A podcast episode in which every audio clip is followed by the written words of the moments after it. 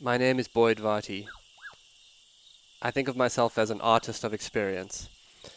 My passion is to create transformational experiences for myself and others as a way to explore what it means to truly live. My central exploration is to live on what I would call the track of your life. To me, this is to live courageously towards the discovery of what you are called to and to what life asks of you. So much of how I live has been informed by my passion as an animal tracker. I'm following the trail of my own life and reporting back. This show is a daily broadcast from a treehouse on the Londolozi Game Reserve in the wild eastern part of South Africa. Londolozi is a 14,000 hectare wilderness reserve adjacent to the Kruger National Park.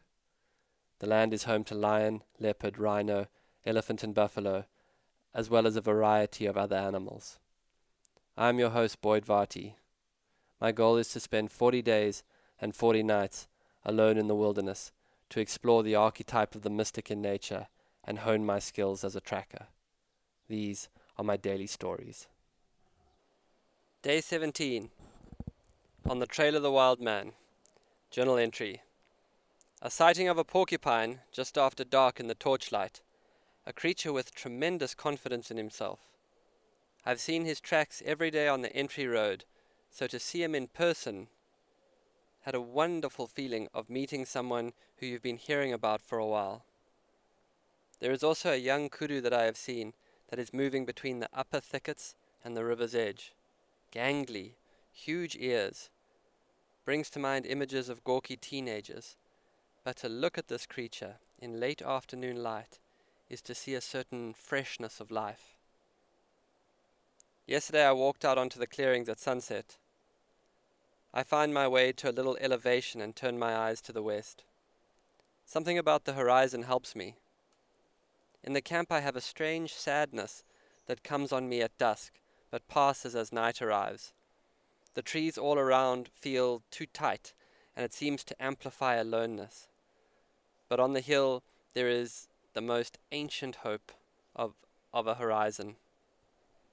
Ten giraffes fed in the clearing below as birds found their roosts. The scene was so soft, and with the graceful movements of the giraffe, it was as if the world was in slow motion. At dusk, a hyena slunk past, looking guilty.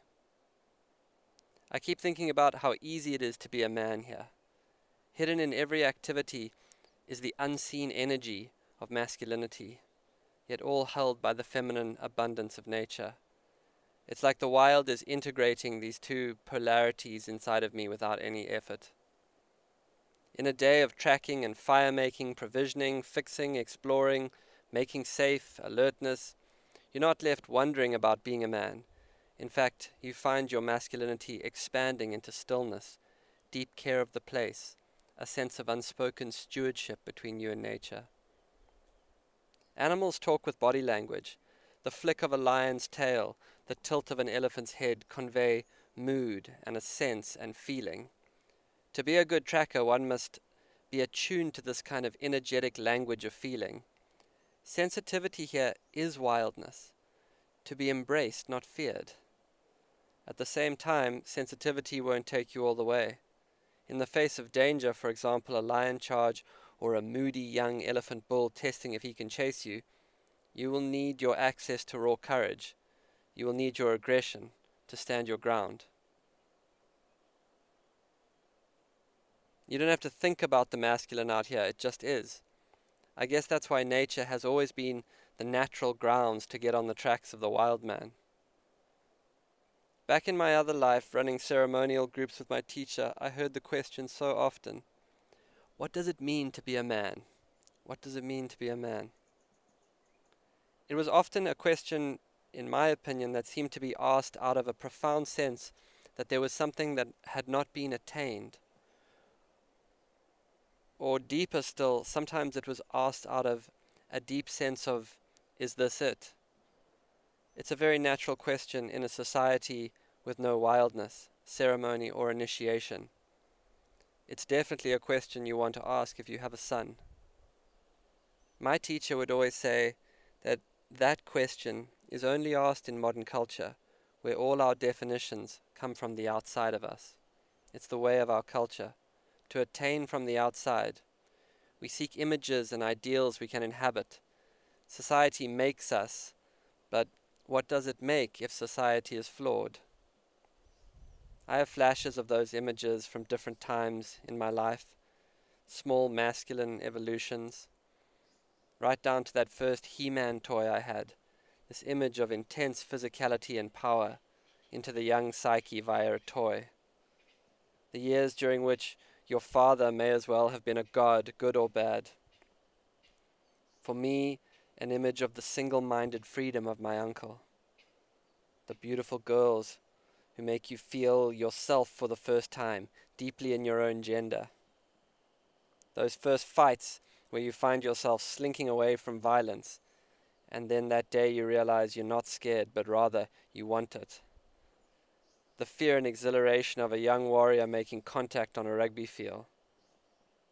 Failure. An idealized I to being successful beyond description, like that will solve everything. For many, it's marriage, children. Providing in our culture seems to be the pillar of being a man in modern times sacrifice, faith, responsibility. What I've always wondered is why so many men I speak to who have attained all of the above are still asking the question. Clearly, these structures will take you to a foundation. There can be no denying that. But they will not take you all the way to yourself without a relationship to your interior life and I mean fully alive, fully expressed. And it seems that in some ways the domestication of the masculine spirit is an oppression that then breeds oppression. Men in many quadrants are trying to remake being men because life doesn't do it anymore like it does out here. To me, the remaking of men or the awakening of the wild man can't happen without a capacity for making. I realize I'm not looking to images but rather to people. These are my tracks. People who have relationships with becoming. I have two artist friends who I deeply admire Simon Bannister and Emily Lamb. True artists.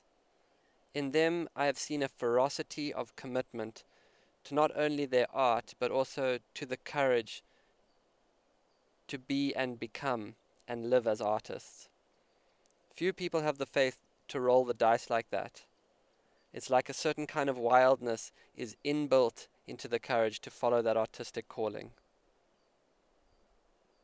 Their way is not the way of a list of objectives and outcomes, goals, and a dashboard to monitor that performance. No, it can't be that way. Because as artists, they are bringing the as yet unimagined into form, including themselves. They first have to imagine the goal before they can set it, refine it, make it, and then become orientated towards iterating it. To me, that's an amazing idea to not only set goals, but to have to imagine something totally new and then make it your goal. The intensity they bring is not easily recognized in an ever more defined and parametered world.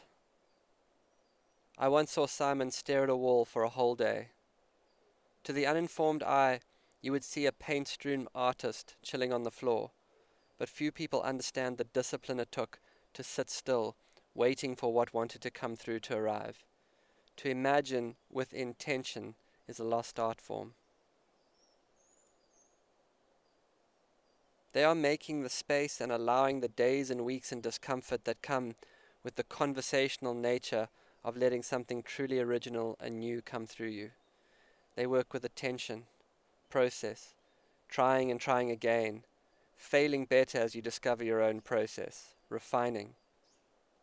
I, lit- I literally watched Simon iterate for years, from sketches to melted plastic to bronze, working with untold discipline, financial pressure, and no sense of what he was trying to do, but doing it until he did. Emily had to have romance, romances with wild places, Luangwa Valley, Mana Pools, Londolozi. She had to learn how to give her soul away and live without it, until her art gave it back to her in huge, wild, genius oil paintings of wilderness. Now, after years of sitting in that, their work stands alone in its power. The reason I'm interested in this is because this type of creation is between you and the spirit of that making. It's a collaboration between you and something beyond you. I understand in life that there are many ways to go, but for me, right now in the realms of awakening the wild man whilst in this tree, the way of the artist, the ability to go inward to the as yet undefined and outward to the spirit of life and alchemize in some ways those two currents is the closest thing to a map I've seen. The wild man is finding a voice out here in solitude, with disciplined attention, with the quietude to be honest with my own pain and gifts. Here I can accept myself, including what is brilliant and fractured. And for a while it's simply not about anyone else. Yet none of this makes sense if it's only for me. I don't want to remake the world. I want to remake myself inside of it. Ultimately, the wild man is going to have to become a generative process. One must build a relational field that supports you. Actually imagine what you want. Go beyond models that are offered to take up the mantle to create and play. I mean work that inspires you, people who grow you, service that asks for more, more of you, life beyond logistics that enlivens you. And I don't believe this is idealism because it's a huge challenge, a worthy challenge. The men I most admire have built their lives. They made them up. They, they literally have jobs they made up, and they're successful. How do we awaken the wild man? I guess we start asking for him. We start paying attention. We find out where we're lying. We ask ourselves what we're longing for. We learn to grieve and feel. Find out what we care about and the hills we're actually willing to die on for those things. Maybe learn to dance, find a worthy challenge, give up needing to know, but stay in it. Make the frickin' map for yourself, for others, for your kids, for the world. The wild man is an evolving exploration and process. It's a uniqueness trying to come through. Ultimately, the question, what does it mean to be a man, is probably the wrong question. What does it mean to be myself is closer. To me, this is modern day activism, down in, down in the roots of living. I will leave you with my father. He is at this time in my life one of my closest friends. You know that old adage, my father doesn't get me? Mine is the opposite. Sometimes I think he might be the only person who gets me. Growing up, my father was all go. His father had died when he was 15, and to stay ahead of that devastation, he got busy. He created things from nothing. He was a world builder. His capacity to create was phenomenal. But when he slowed down, that grief would start to knock. So he just never slowed down. Because he never slowed down, he could never actually let the joy of what he had created in. I speak from my own perception. Being, her, being around him was to be in a cult of activity without feeling. Passion and drive were the two feelings that were allowed, but that was it. Sometimes around him I found myself unconsciously being stubbornly passive to try break through to him. Some ten years ago my father came to a ceremony with me. He slowed down enough that the teenage grief would finally arrive. With that grief, it was like a sheet of ice gave way to a current of love somewhere in his chest. Intensity came into balance with stillness. His identity and role as a man gave way to presence. That's the arrival of the wild man. The pain as a door to more life. And I got to be with him completely, and he got to be with me, not just in proximity, but in heart. And you can scrap wild man and make it wild woman or wild one or anything you like. This is about an awakening of imagination in your own life. This is about freedom from wherever you are to begin. Why not? Find your own way with it. You're already in your great inv- adventure. What do I know? I'm in a tree. Why not? Pure joy. That's worth working for. 4 0 out. This has been another episode of the Track Your Life podcast with Boyd Varty. Follow us on Instagram at Boyd underscore Varty, Twitter at Boyd Varty. Visit Boyd's website at boydvarty.com or subscribe to this podcast in your favorite podcast player. Please rate and review this podcast so that more people can find and enjoy it.